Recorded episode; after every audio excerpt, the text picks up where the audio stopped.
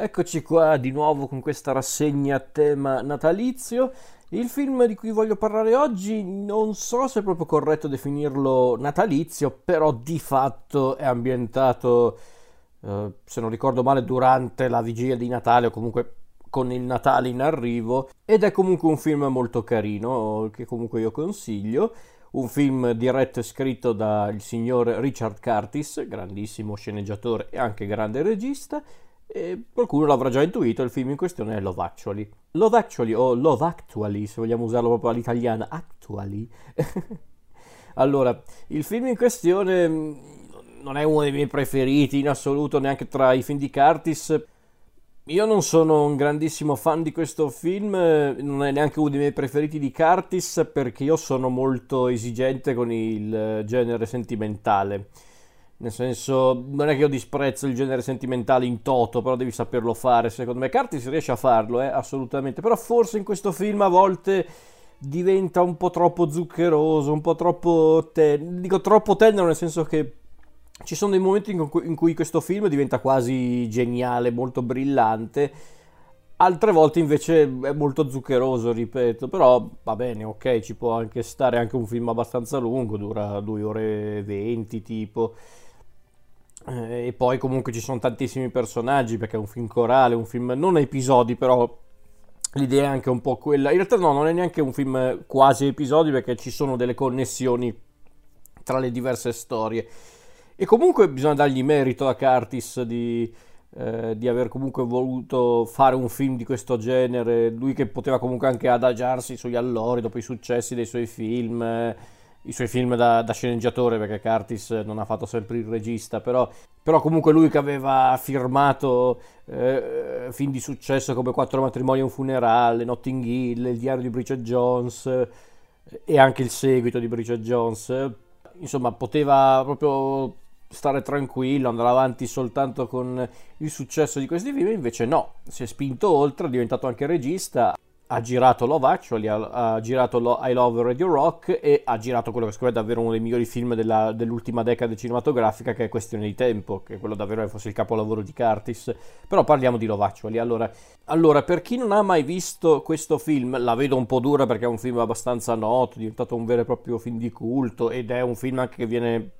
trasmesso con una certa regolarità. Parliamo velocemente di Love Actually. Allora, eh, come dicevo prima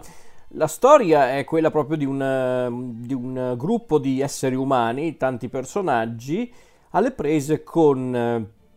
il periodo natalizio, ma soprattutto essenzialmente le pene d'amore. In pratica, sono tutte storie che parlano dell'amore, in pratica, del, delle, delle relazioni sentimentali, delle relazioni romantiche, con tante sfaccettature. C'è la storia, per esempio, di di Daniel interpretato da Liam Neeson che è quest'uomo che ha appena perso la moglie quindi è da solo con il figliastro di 11 anni e quindi cerca di costruire un rapporto eh, appunto affettivo con questo figliastro. Del resto anche quella è una forma d'amore cercando anche di aiutarlo a dichiararsi con una sua coetanea una ragazzina.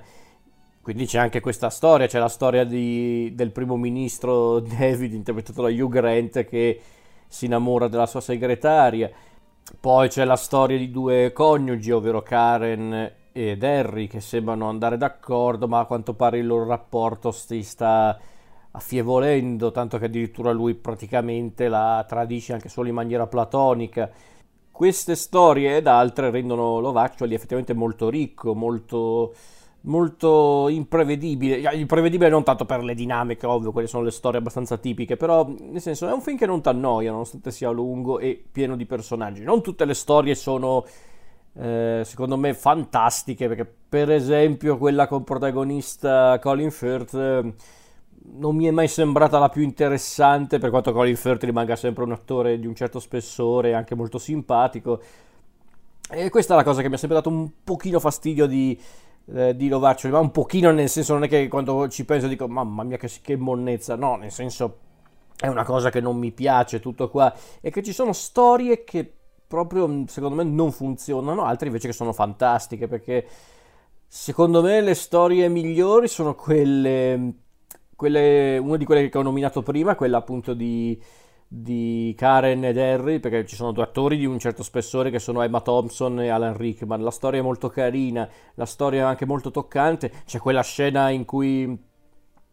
eh, beh, senza entrare troppo nei dettagli, però c'è quella scena con, eh, con Emma Thompson che tramite un regalo di Natale ha realizzato che cosa sta facendo suo marito, che è una scena incredibilmente straziante. Emma Thompson è bravissima in quella scena ed è una scena emozionante. Lì, onestamente, io ero colpito, ero proprio quasi commosso perché, perché io provavo a, comunque a, immedesimarmi con questa donna e pensavo, caspita, effettivamente non deve essere proprio il massimo. Quindi, secondo me, quella di Karen ed Harry è la storia più riuscita, quella anche più più quadrata, quella che funziona meglio. Poi ce ne sono altre che sono invece un po' più comiche, come quella di, di, quel, di questi due attori che fanno le, le controfigure per le scene di sesso nei film che si innamorano proprio sul, sul, appunto, sul luogo di lavoro mentre sono impegnati appunto a mimare atti sessuali diventano grandi amici. Uno di loro se non ricordo male era Martin Freeman. Eh, sì sì uno, uno, era Martin Freeman non mi ricordo chi era lei era tipo Joanna Page credo però non mi ricordo onestamente da un po' che non lo guardo il film. Ma anche per dire tutta la trama di Hugh Grant ehm, eh,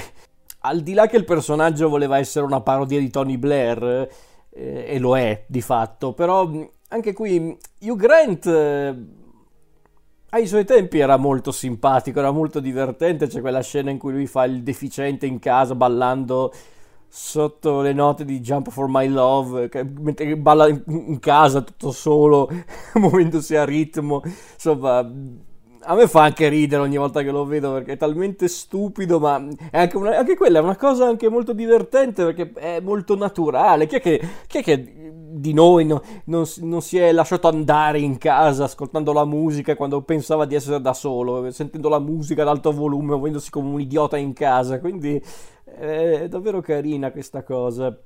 Ma poi davvero ci sono tante altre storie, anche quella di Billy Mac, questo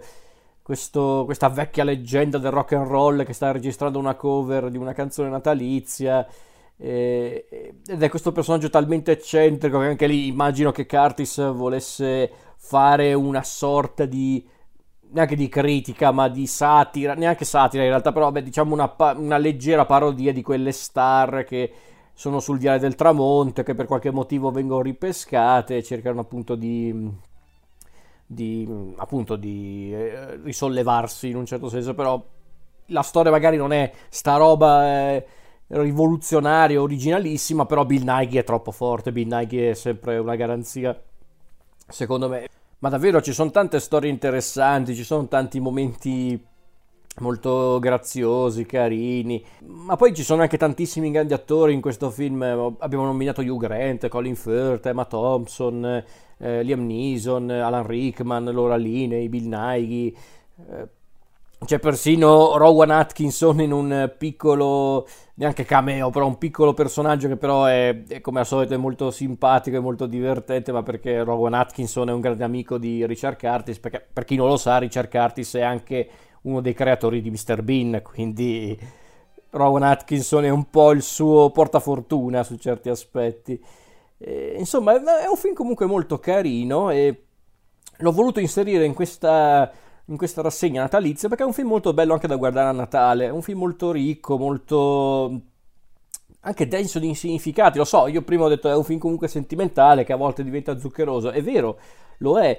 però tutto sommato anche dietro le storie più più semplici, anche un po' più banali e anche un po' più zuccherose, come dicevo prima, ci sono delle cose interessanti, ci sono degli, dei momenti interessanti. Poi peraltro è anche un film anche molto... Su certi aspetti affronta il Natale in modo anche molto perfido questo film, perché è un film che ci vuole far capire che di fatto eh, a Natale forse la cosa più importante è stare con qualcuno che ami, qualcuno con cui vuoi stare, qualcuno a cui vuoi bene soltanto che però è anche una storia che ci fa capire che neanche quello è facile. Però è comunque un film che ci fa capire che neanche eh, questa, questa, cosa, questa volontà di voler stare insieme a qualcuno è una garanzia a Natale, perché da una parte Curtis la butta un po' alla Tarruce Vini alla fine del film, quindi non ci sono storie che finiscono di fatto male, però comunque eh, c'è questa, questa vena molto neanche malinconica, un po' cinica in alcune storie, quindi è,